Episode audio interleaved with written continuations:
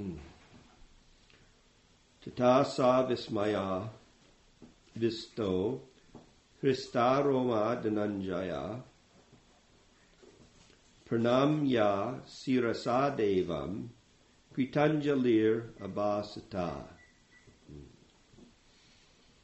Then, bewildered and astonished, his hair standing on end, Arjuna bowed his head to offer obeisances and with folded hands began to pray to the Supreme Lord. Umajana Trimanandasya Jana Jana Salakaya Chakshur Unmilitanyena Tasmai Sri Gurave Namaha. I was born in the darkness of ignorance, but my spiritual master opened my eyes with the torchlight of knowledge. I offer my respectful obeisances unto him. We left off last week, and I'll just read again text 12. I'm going to read the texts for a series of verses to put everything kind of in perspective, and then I specifically want to talk about the verse we chanted, and uh, we'll go on from there. We'll start with text 12. If hundred of th- hundreds of thousands of suns were to rise at once into the sky, their radiance might resemble the effulgence of the Supreme Person in that universal form. It's interesting that in the uh, translation, uh, Prabhupada chooses the word might. They might resemble. They couldn't really fully resemble, but it gives us some indication of how how amazing the universal form that Arjuna is experiencing is. At that time, Arjuna could see in the universal form of the Lord the unlimited expansions of the universe situated in one place, although divided into many, many thousands. Then, bewildered and astonished, his hair standing on end, Arjuna bowed his head to offer obeisances and with folded hands began to pray to the Supreme Lord. Arjuna said, My dear Lord Krishna, I see assembled in your body all the demigods and various other living entities. I see Brahma sitting on the lotus flower, as well as Lord Shiva and all the sages and divine serpents. O Lord of the universe, O universal form, I see in your body many, many arms, bellies, mouths, and eyes, expanded everywhere, without limit. I see in you no end, no middle, and no beginning. Your form is difficult to see because of its glaring effulgence, spreading on all sides like blazing fire or the immeasurable radiance of the sun. Yet I see this glowing form everywhere, adorned with various crowns, clubs, and discs. You are the supreme primal objective.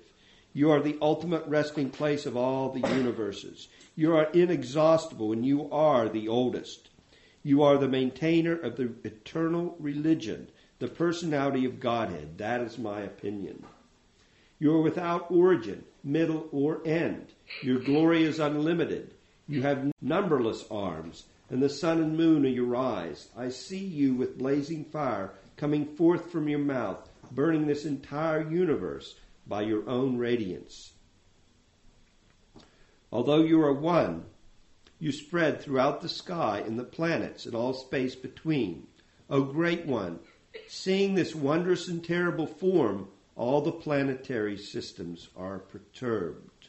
And actually, there's, there's a little bit of a change at, at this verse because Arjuna starts to see uh, Lord Krishna's influence of time within the material universe. By that influence of time, there's, of course, all the reactions, all the interreactions in the material world. So once the time element enters, which is Krishna himself, then things move forward and there's the complete interaction of the modes of material nature. The consequences of material action are experienced. If there's no time, then those consequences will never be experienced.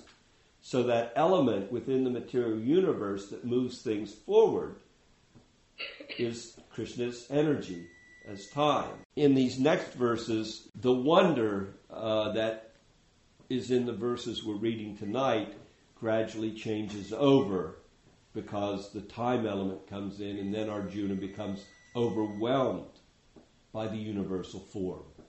At this stage, up through these, up to verse 20, he's overwhelmed by the wonder of seeing the universal form.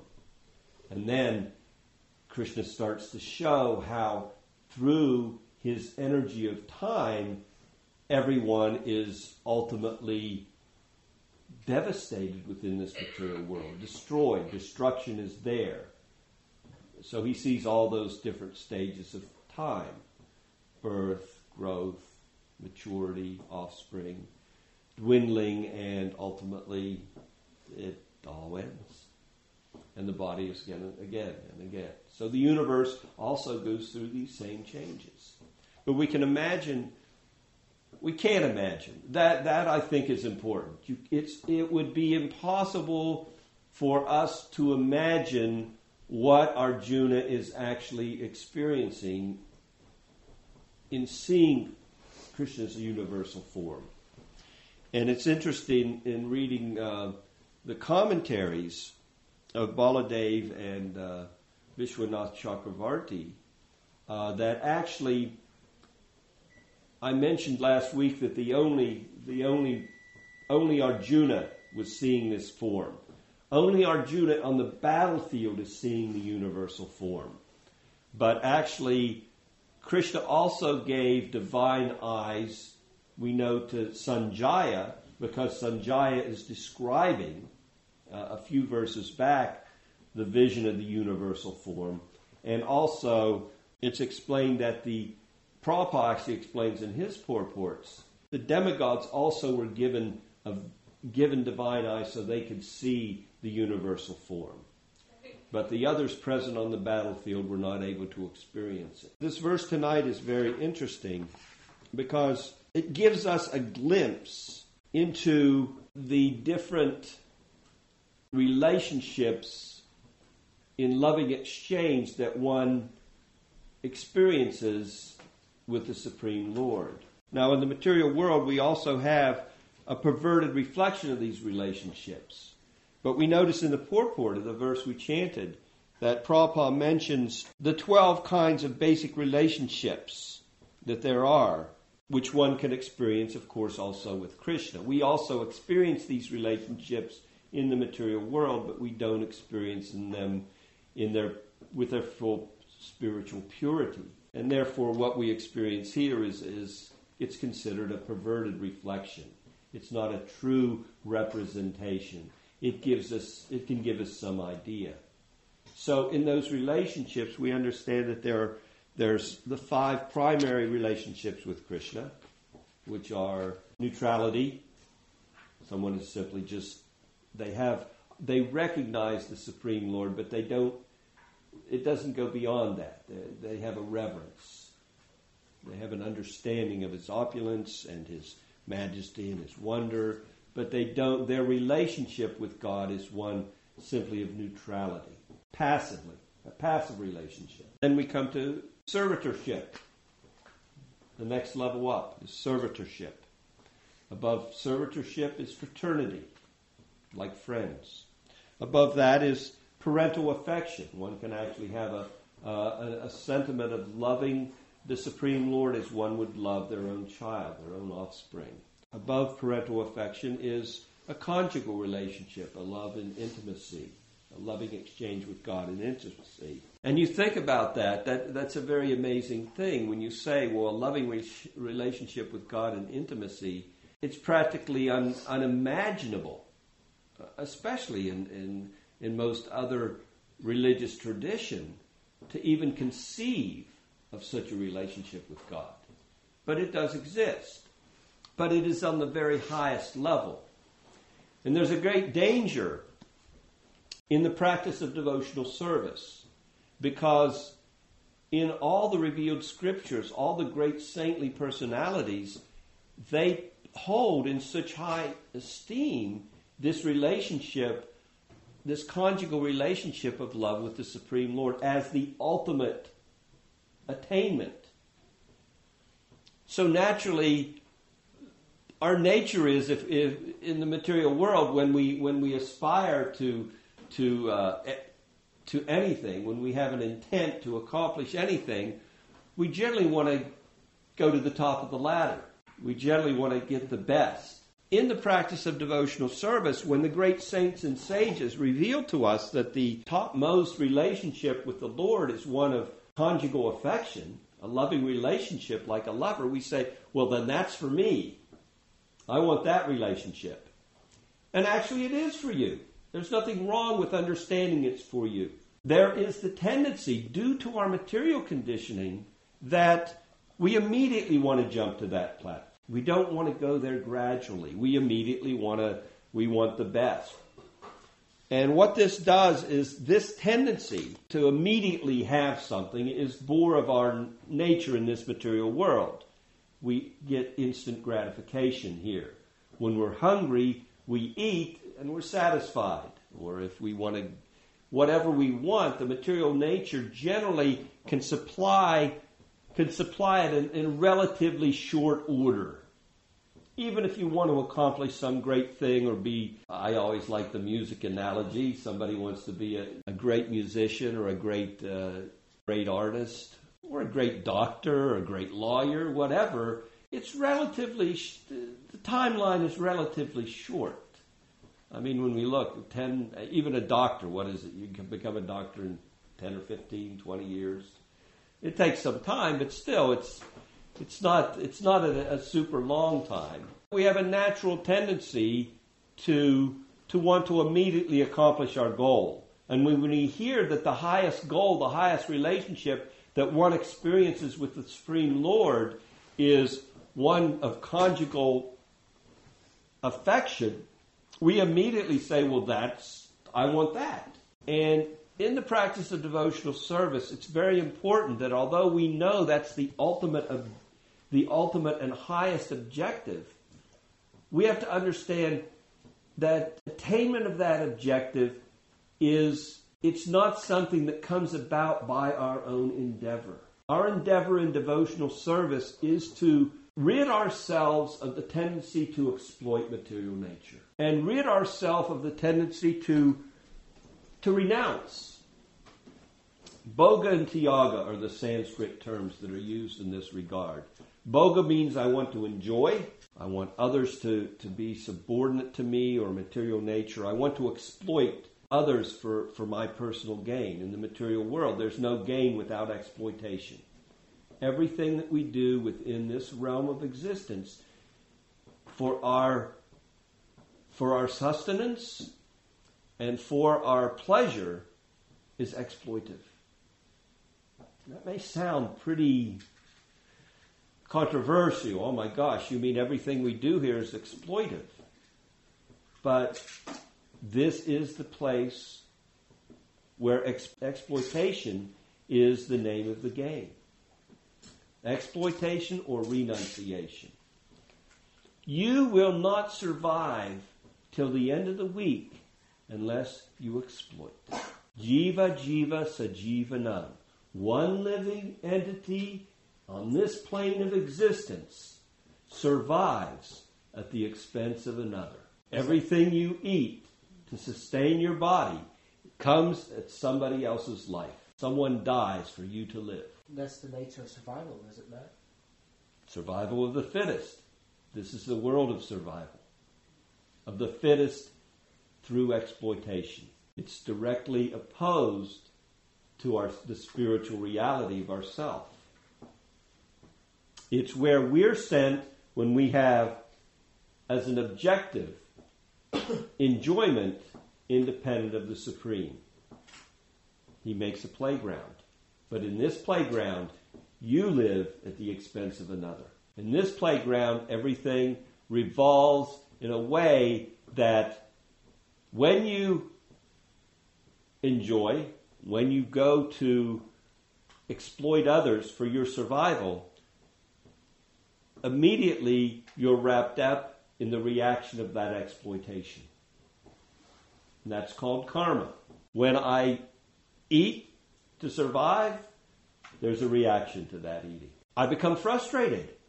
Everything I do on this plane to enjoy comes with a reaction. I become frustrated, and in that frustration, what do I do? I renounce. All right, I won't eat. I won't, I won't exploit, therefore I won't eat. So the yogis, they eat what? They eat hardly anything. They don't want to increase the karmic reaction, the reaction to exploitation. So therefore, renunciation. So it's either exploiting or renouncing. Spiritual life starts from the platform of serving. And where are we going to serve? Who do we serve? We have to serve the master of everything. Because serving another exploiter, what good's that going to do? If I serve somebody that's on the exploiting platform, it has no significance. I'm simply increasing exploitation. So the only way, only place where I can place my service, which is the spiritual constituent of my existence, the only place where I can place that service, it has to be to that supreme personality on the spiritual platform. Of course, when we think of the Supreme Lord, He's not by Himself, just like when we think of the King. When we think of a king, he also has his kingdom, he has his court, he has his family, he has his ministers. All these things are his paraphernalia. Well, the Supreme Lord also has his paraphernalia. He has his kingdom. He has his form, his personality. He has his associates. He has his emissaries in this material world and he has his loving devotees. When we talk about service, we can serve all of those because they are all part of Krishna. They're all his various energies. So much so that if our mentality, if the intent of our activity, we've talked a lot about intent, sankalpa, if the intent of our activity is service to the Supreme, those people that are on that platform where they only see the Supreme in everything, they're serving everybody. These five basic relationships are here with the Supreme. And you would think that our nature, our nature is to, is to attain the highest in whatever we strive for. It's just our nature to try to, to rise to the top. But we have to be very careful with the practice of devotional service that we don't try to jump there in an unnatural fashion. You'll hear as you study more about devotional practice of a class of jumpers. They want to jump to the topmost platform without going step by step. In the practice of devotional service, we're given a very, very simple step by step process where we can advance in spiritual life. It begins with accumulation of, of piety and spiritual activity, uh, sukriti. It moves on to the platform of developing a little faith, a little faith in the Supreme, a little faith. And from the faith, we realize we come in contact with a sadhu, saintly person who is able to kindle that faith, able to to focus that faith in, faith in the proper way through giving us direction in spiritual life. Bhajana Kriya. Do some, some activities in spirituality. And once we begin those activities, gradually our heart becomes cleansed and we can rise up. So it's a very, very scientific step by step process. Step by step we rise up. Until all the dirtiness of material exploitative propensities is cleansed from the heart, we can't go to a platform of steadiness and progress on. Sometimes, because of our conditioning, we think, well, let me jump immediately to that conjugal relationship. Let me immediately go there. And we have to be very, very, all the great sages and spiritual masters, they caution again and again. In fact, so much so this relationship with the Supreme in a, in a loving relationship, a conjugal relationship, is called Madhurya Ras. The spiritual master of Srila Prabhupada, who started this Krishna consciousness movement, Srila Bhakti Siddhanta Saraswati Goswami, uh, he did his preaching in India. He didn't leave India. But he expressed that in his preaching, he spent 90% of his time talking about Madhurya Ras. 90% of his preaching was based on this conjugal relationship. What it wasn't. 90% of his preaching was to explain what is not, what is a false impression of this highest level of devotional service. In fact, he, he made mention that he spent gallons of blood destroying the misconceptions of this highest of spiritual relationships with God.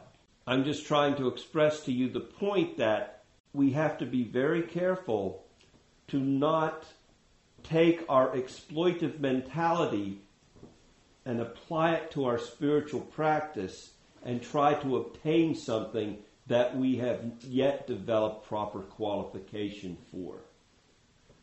So simply to hear of these higher ecstatic exchanges with God, that's all right in the normal practice. But we do not spend time and dwell on it until we're invited in. It's a very sacred thing. And there's a class of Vaishnavas who try to jump ahead. The technical terminology for those Vaishnavas is Sahajiya. Uh, they, they're an embarrassment to the practice of pure devotional service. Their activities, their imitationism of spiritual ecstasies that they've yet not qualified themselves to experience is, is an insult to the practice of devotional service and much time and energy has been spent by the bona fide spiritual masters, the authorized practitioners of devotional service, to rectify the misconceptions that these imitationists have put forth in, uh, in society. So we also are willing to spend gallons of blood to to explain devotional service as a gradual process of purification of the heart that is not to be taken lightly. It's not to be taken cheaply. This is not a cheating thing.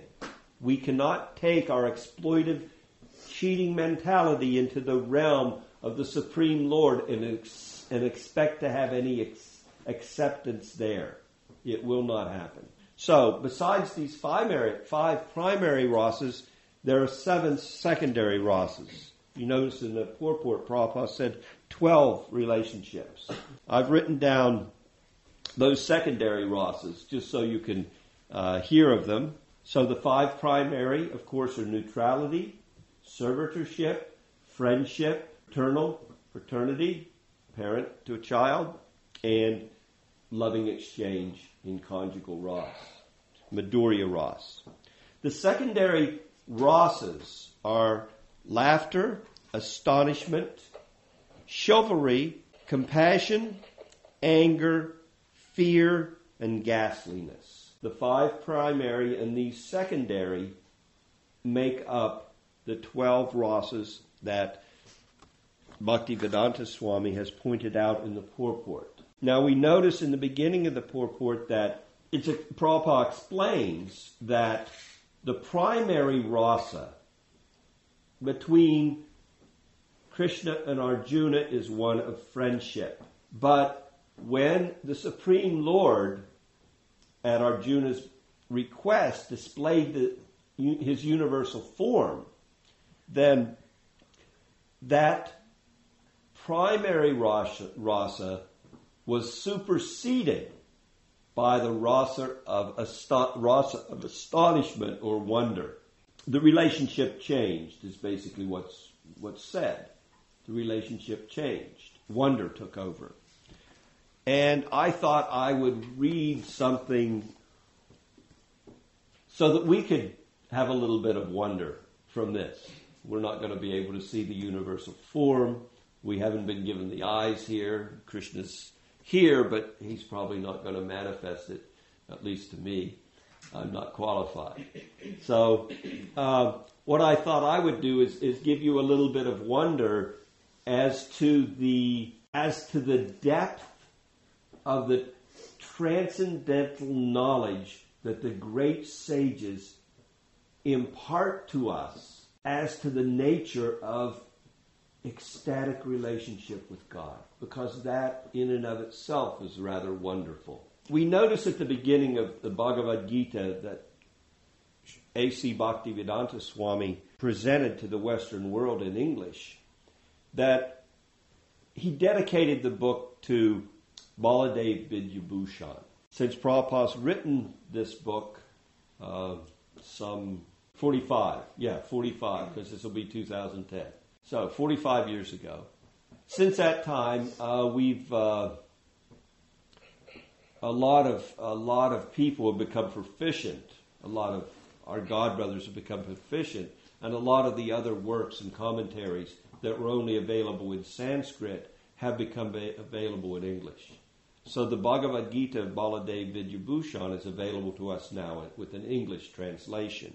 In his purport to this uh, same verse that we uh, that we chanted this evening, he gives his commentary, and I wanted to read that to you just so you could get an idea of the depth that these spiritual scientists go to in explaining relationships of rasa because this particular verse we read tonight deals primarily with rasa. Prabhupada in his purport deals primarily with the concept of uh, the primary and the secondary rasas and uh, the, the fact that there was a change of rasa. Now, Baladev Vidyabhushan, in his commentary, explains the components of the wondrous rasa that Arjuna experienced. In other words, what were the different factors, the different items that came together that created Arjuna's wonder? I'll read those and we'll try to follow them. I think more than having the ability to fully comprehend what Baladev Vidyabhushan's expressing here in this purport is the fact of being overwhelmed by the wonder of how in depth and how much the spiritual masters and the great acharyas have to offer us in the wealth of knowledge as we progress in spiritual life. At some time in the future, the components of rasa will become much more easily comprehended as we arise to that platform gradually, step by step, not jumping ahead like the Sahajiya class but going step by step, we will eventually rise to the platform of devotional service and ecstasy.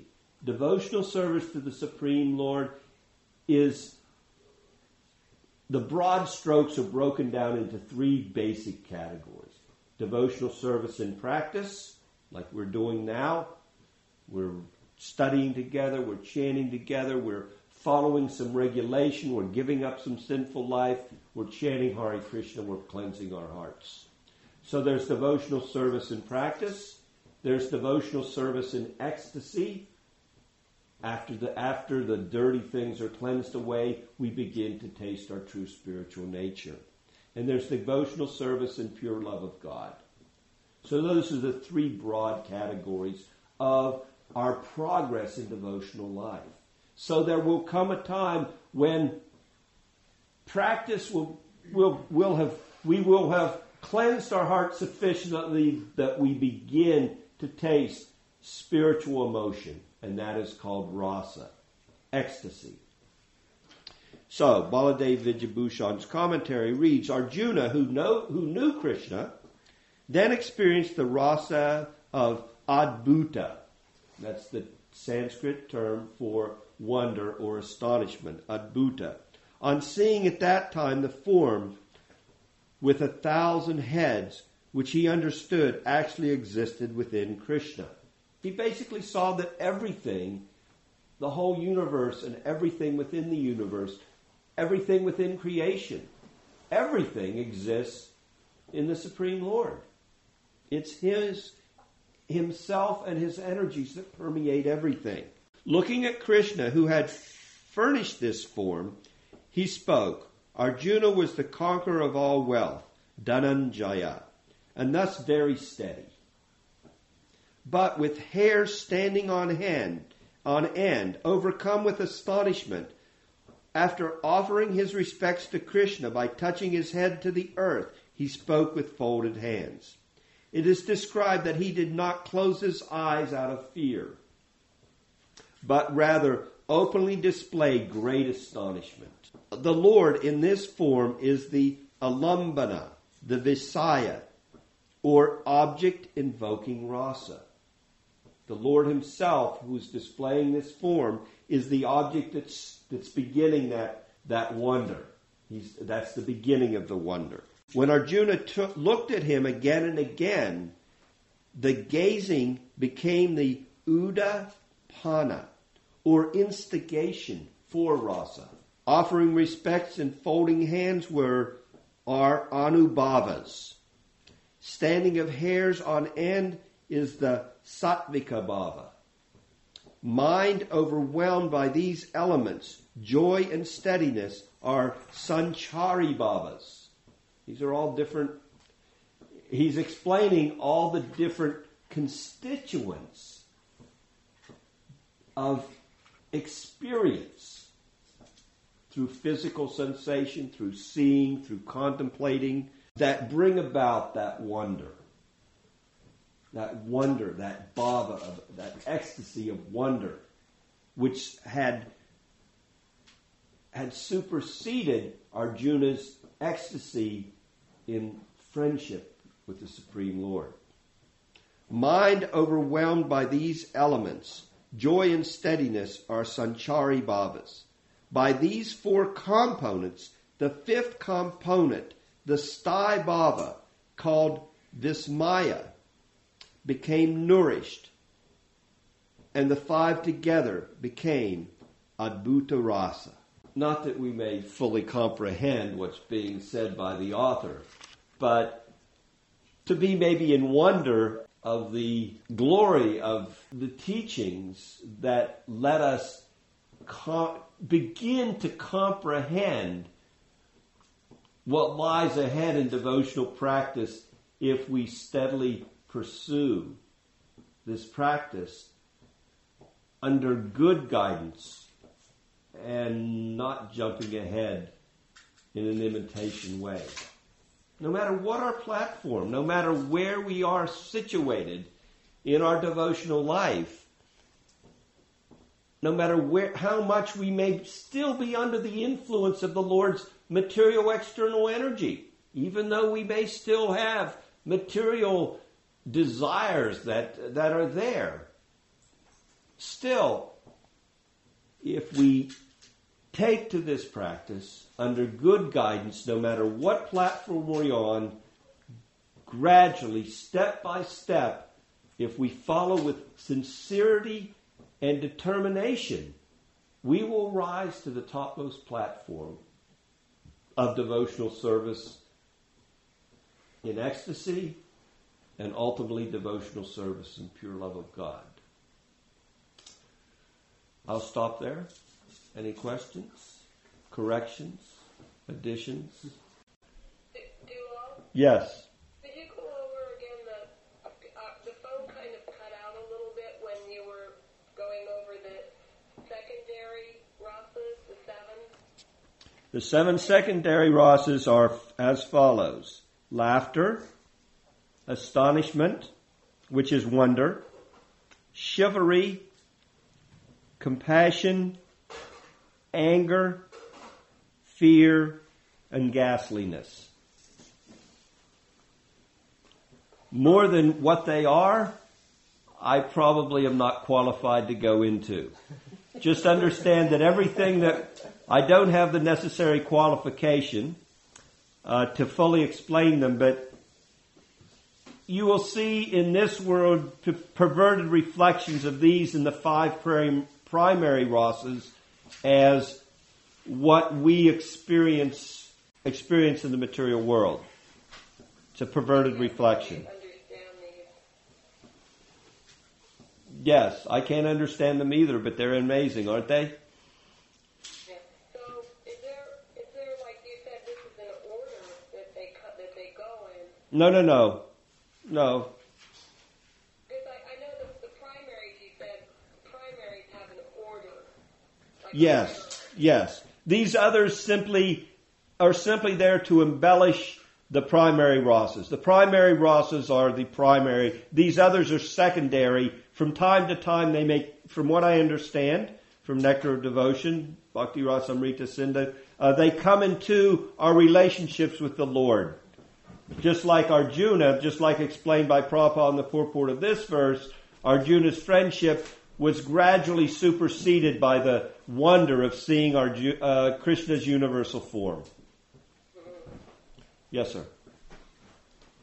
Uh, I was uh, at one comment and I had several questions, but uh, let's stick with the comment right now. Uh,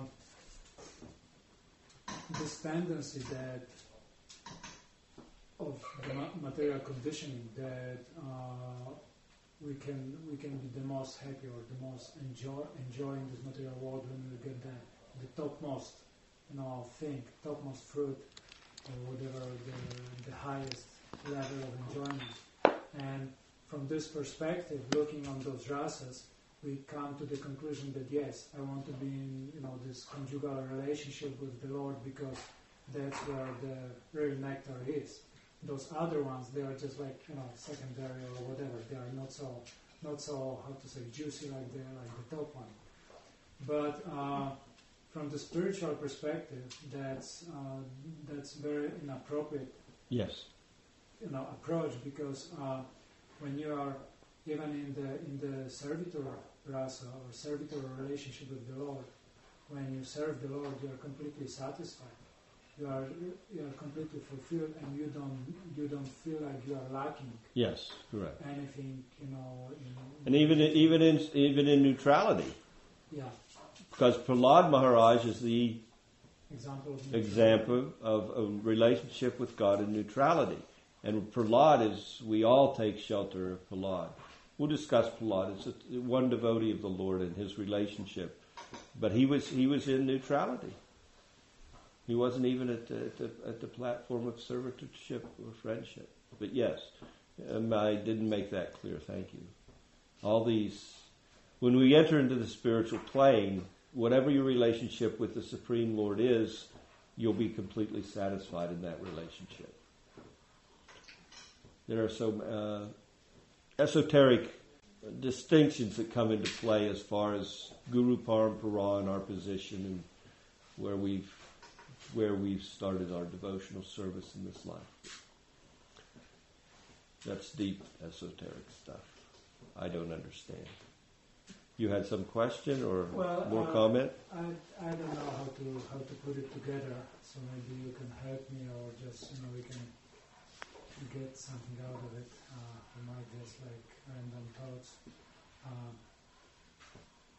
no, this this we see everywhere this exploitation, especially in the material world. You know, it's just like you mentioned, it's based on the exploiting another living entity, and we know that everything everything uh, comes from the Lord. So Krishna, you know, more or less, Krishna empowers living entity to exploit others for their enjoyment, for their survival, for their whatever, whatever it is.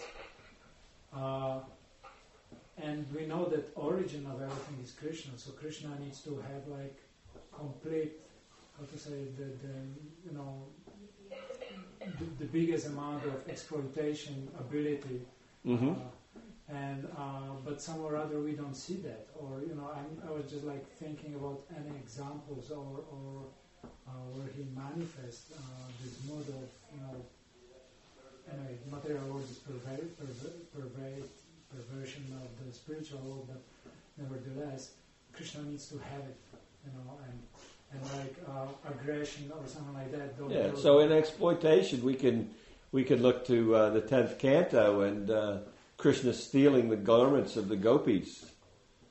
What could be more exploitive? But his but Krishna, whenever he has a relationship with his his devotees, even when they're being exploited, they're enjoying the highest relationship of love with him. So yes, Krishna, of course, is, is the topmost exploitive. When he's dealing with his devotees, even the topmost devotees, the gopis, he's stealing their garments. Uh, you know, when they're when they're taking bath. In a normal, from a material viewpoint, that's the most exploitive thing. To force a woman to show herself, uh, you know, very much exploitive. But when we talk of Krishna and his relationship with the devotees, it's a it's a it's a loving exchange with them, which is of the highest order. So in the material world, it's perverted. In the spiritual world, it's perfect. Now, when Krishna deals with his with those people that are inimical to him, those people that are adverse to him, those people who simply want to exploit his material energy for their own enjoyment, uh, the topmost emblem of that being Hiranyakasipu. Krishna also showed himself to be the most exploitive because in an instant he ripped him to pieces with the nails. Exploitation is there by the Supreme, and the exploitation is experienced based on the relationship one has with the Supreme Lord. That would be the best explanation I could give as to Krishna's exploitative nature. Thank you so very much. All glories to Prabhupada. Right.